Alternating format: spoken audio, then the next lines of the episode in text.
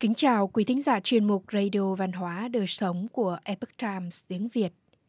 Hôm nay, chúng tôi hân hạnh gửi đến quý thính giả bài viết của Tuệ Anh có nhan đề Vùng đất Mông Cổ, nơi ẩn náu của một nền văn hóa đặc sắc.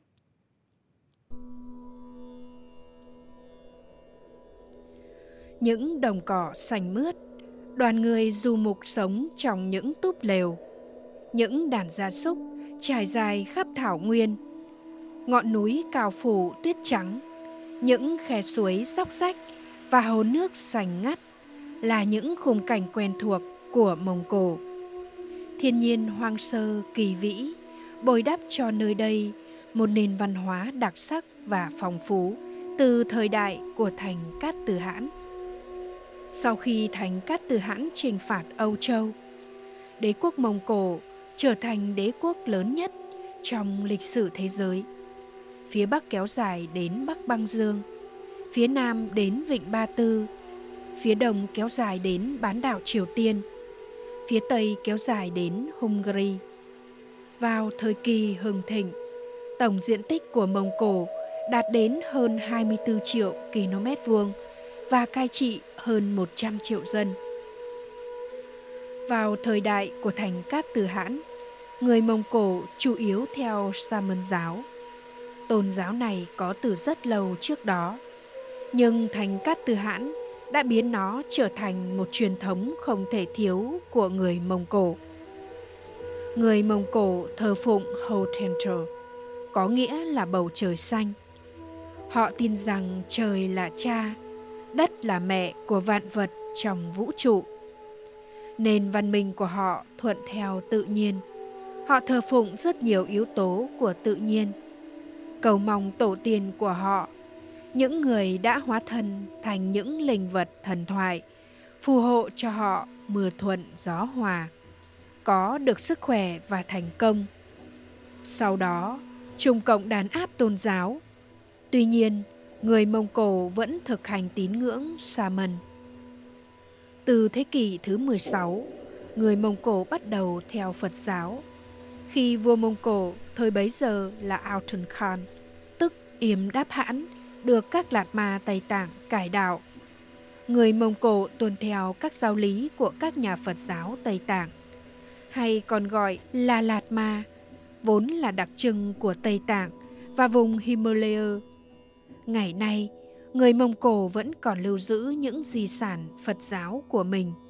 Các tu viện được trùng tu, và đầy ắp những người đến thờ phụng. Đối với nhiều người Mông Cổ, việc thực hành Phật giáo mang đậm dấu ấn của Sa mân giáo, một truyền thống tâm linh vô cùng cổ xưa. Vùng đất Mông Cổ có tới một phần ba dân cư là người du mục hay bán du mục, và họ vẫn đang sống cuộc sống giống như hàng ngàn năm trước đây – cuộc sống trong những túp lều đặc biệt. Ở Thảo Nguyên, sa mạc Gobi hay dãy Altai, người dân du mục đều sống trong những túp lều tròn, gọi là Yas hoặc Yut.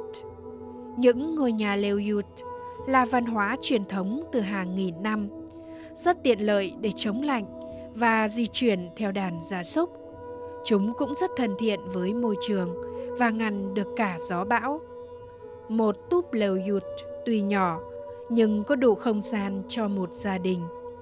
Yurt được xây dựng theo kết cấu gỗ thép thành khung, được bao phủ bởi nhiều lớp vải nỉ và bạt. Vải nỉ giúp giữ nhiệt và lớp bạt thì giúp che mưa. Vào thế kỷ 14, một thương gia người Ý tên là Marco Polo khi đến đế quốc Mông Cổ đã viết Họ có nhà tròn làm bằng gỗ và được bao phủ với nỉ. Trên toa xe bốn bánh, họ mang theo nhà của họ đi bất cứ nơi đâu.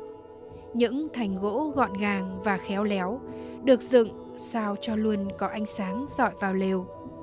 Và mỗi khi họ bước ra khỏi nhà, cánh cửa luôn luôn hướng về phía nam.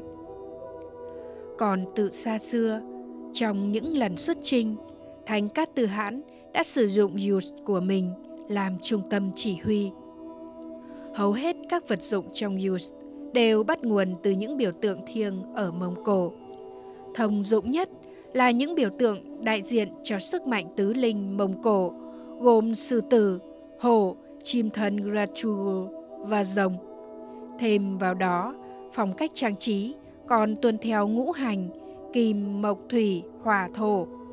Theo quan niệm của người dân nơi đây, đó chính là năm yếu tố cơ bản của vũ trụ ban cho họ sức mạnh để bảo vệ gia đình. Về màu sắc, những vật dụng cũng có những gam màu nổi bật như đỏ, cam, vàng, xanh dương, xanh lá. Trong đó, màu đỏ được sử dụng nhiều nhất, tượng trưng cho sức mạnh to lớn như mặt trời. Màu vàng tượng trưng cho nắng, xanh dương tượng trưng cho những dòng sông mênh mông và màu xanh lá là hiện thân của thảo nguyên bao la. Chiếc bếp lò là trái tim của mỗi căn lều rụt, giúp họ giữ ấm trong thời tiết lạnh giá. Hiện tại, người Mông Cổ có thể chở tất cả đồ đạc của mình chỉ với bà chú lạc đà. Điều này khiến cuộc sống du mục của họ vô cùng tiện lợi. Trà sữa Mông Cổ Trong suốt hành trình lịch sử oai hùng, có một loại thức uống luôn song hành cùng người Mông Cổ. Đó là món trà sữa Mông Cổ họ dùng hàng ngày để thích nghi với sự khắc nghiệt của thiên nhiên. Su Thầy Sai là trà đen pha với sữa bò đun nóng, thêm một ít muối và bơ. Người Mông Cổ tin rằng loại trà sữa này sẽ mang đến những điều tốt đẹp. Đối với trẻ em, đây là nguồn dinh dưỡng dồi dào, tốt cho sức khỏe và vô cùng lành mạnh. Đối với người đàn ông, loại trà này mang lại sự cân bằng cho bản năng trừng phạt của họ bởi hương vị dịu dàng và thanh khiết. Họ cũng cảm nhận được sâu sắc trách nhiệm và tình yêu gia đình khi quây quần bên nhau, thưởng thức những chén trà. Với người phụ nữ, tính chất của trà và sữa bò giúp vẻ đẹp của họ thêm phần tinh khôi hoặc mặn mà. Món sai này là thứ đồ uống mở đầu cho mọi câu chuyện khi người Mông Cổ có khách ghé thăm. sai còn là minh chứng cho lòng hiếu khách của những con người chân chất nơi thảo nguyên. Nếu bạn phiêu lưu đến thảo nguyên hùng vĩ này, những người dân địa phương sẽ mời bạn nếm thử trà sữa ngay lập tức. Và bạn cần đón nhận chiếc bát bằng tay phải của mình. Nhâm nhi một chút trước khi đặt nó xuống. Một số đồ uống được ưa chuộng khác của người mông cổ là sữa ngựa lên men, bánh kem đông hay nước ép quả hắc mai biển. Trong một ghi chép của nhà truyền giáo William ở Prabrook về cuộc sống với người Mông Cổ. Ông cho biết người Mông Cổ rất cẩn thận để không uống nước lã. Đối với họ, nguồn nước rất thiêng liêng nên họ thường chọn những loại thức uống của dân tộc mình. Những chú ngựa có sức sống mãnh liệt. Có thể nói rằng văn hóa Mông Cổ gắn liền với hình ảnh những chú ngựa dũng mãnh vì nước đại. Bất kỳ dân du mục Mông Cổ nào cũng biết cưỡi ngựa một cách thuần thục, như chính người Mông Cổ hay nói rằng một người Mông Cổ không ngựa như chim không cánh. Ngựa giống như đôi chân dìu dắt những người du mục băng qua dòng chảy của lịch sử. Vóc dáng của ngựa Mông Cổ không lớn, chiều cao trung bình của chúng chỉ từ 120 đến 135 cm, thể trọng từ 267 đến 370 kg. So với giống ngựa Âu Châu thì ngựa Mông Cổ được xem là giống ngựa loại nhỏ. Tuy vậy, thân của ngựa Mông Cổ rất thô và khỏe, tứ chi khỏe mạnh, cơ gần phát triển, linh hoạt nhanh nhạy. Sử thi anh hùng Giang Cách Nhĩ, nổi tiếng của dân tộc Mông Cổ, miêu tả ngựa Mông Cổ như sau. Nhanh như mũi tên bắn khỏi dây cung, khi thế hoành tráng như pháo hoa rực sáng.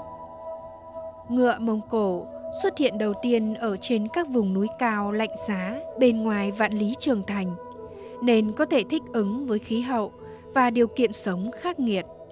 Chúng có thể chịu được nhiệt độ nắng nóng 40 độ C và nhiệt độ lạnh giá âm 40 độ C. Một con ngựa Mông Cổ trưởng thành có thể đi khoảng 50 đến 100 km trong một ngày, kéo được vật nặng khoảng 500 kg. Con ngựa chuyên dùng để truyền gửi tin tức chiến sự có thể chạy liên tục hơn 10 giờ đồng hồ. Một ngày đi khoảng 240 km. Điều này đã góp phần cho thắng lợi huy hoàng của quân Mông Cổ ở lãnh thổ Âu Châu. Người Mông Cổ rất yêu ngựa. Thành Cát Từ Hãn phong cho bốn vị tướng tài của mình gồm Mộc Hoa Lê, Xích Lão Ôn, Bác Nhĩ Thuật, Bác Nhĩ Hốt, danh hiệu Tứ Tuấn, còn gọi là Tứ Kiệt, Tứ Mã. Vì vậy, cũng có thể thấy được rằng ngựa có một vị thế rất cao trong văn hóa của người Mông Cổ. Kỹ thuật hát song thanh Hát song thanh, một kỹ thuật hát được biết đến trên thế giới với cái tên Truven Trot Singing. Khmer là một biến thể đặc biệt của nghệ thuật hát bội âm, được hình thành và phát triển từ Mông Cổ, Nội Mông, Tuva Siberia. Tổ chức UNESCO đã công nhận kỹ thuật thanh nhạc này là di sản văn hóa phi vật thể vào năm 2009. Hát song thanh là một kỹ thuật hát đặc biệt mà giai điệu được tạo ra bởi sự phối hợp nhịp nhàng giữa lưỡi, răng, khoang miệng và thanh quản. Có hai bè trong quá trình diễn sướng, một bè đóng vai trò âm nền dưới thấp, duy trì ở nhịp điệu đồng bộ, ngân dài, kết hợp với bè giai điệu ở phía trên cao. Một bè thấp do cổ họng phát âm, một bè đảm nhận chức năng giai điệu nhờ sự biến hóa khoang miệng. Kỹ thuật này đã có từ thời xa xưa. Nhiều người đàn ông du mục chăn nuôi ở khu vực này biết hát khơ mây, nhưng phụ nữ có thể tập luyện kỹ thuật này tốt hơn. Theo Hội Nhạc sĩ Việt Nam, Tống Địch, một bậc thầy về hát song thanh người Mông Cổ cho biết có ba lý do sản sinh ra tính chất phức thành của nghệ thuật khơ mây. Thứ nhất là người đi săn dùng loại âm thanh này để dụ con thú. Thứ hai, môi trường tự nhiên dãy núi Altai tạo nên. Thứ ba, khi chưa có nhạc cụ, người ta dùng nó để cho sự thi anh hùng Thun. Ngoài ra, có giả thiết cho rằng khơ mây bắt nguồn từ tín ngưỡng Shaman. Theo đó, thầy cúng đã sử dụng nó như một công cụ để cầu thông với thần linh. Khơ mây chính là khẩu huyền đàn môi của thầy cúng. Người Mông Cổ luôn tin tưởng rằng thần linh luôn hiện hữu và đồng thời tồn tại với họ. Tâm linh của các vật thể trong tự nhiên không chỉ ở hình dạng hoặc vị trí của vật thể mà còn ở trong âm thanh của vật thể. Do vậy, họ đã sáng tạo ra kỹ thuật hát này để thể hiện thiên nhiên và tâm hồn họ hòa hợp với nhau người Mông Cổ được mệnh danh là dân tộc âm nhạc, dân tộc thơ ca. Bài thơ Đêm Thảo Nguyên của nhà thơ Mông Cổ nổi tiếng Don Gurun Nyama do Hồng Diệu Dịch đã khắc họa được một phần bức tranh cuộc sống dù mục tự tại của người Mông Cổ. Mênh mang xanh biếc thảo nguyên, một màu thần thoại diệu huyền xa xưa đường trường mệt nhọc dần qua cỏ đêm cho khách là đà giấc say ngân hà một dài sông dài để buộc ngựa có sợi dây sắc vàng. Sao trời những chú ngựa hoang lùng linh khắp cả bản làng bình yên. Tuyệt vời đêm ở thảo nguyên, cỏ thơm thơm một nỗi niềm xôn xao. Ngẩng đầu nhìn đến muôn sao, những chàng tuấn mã hí vào trời khuya.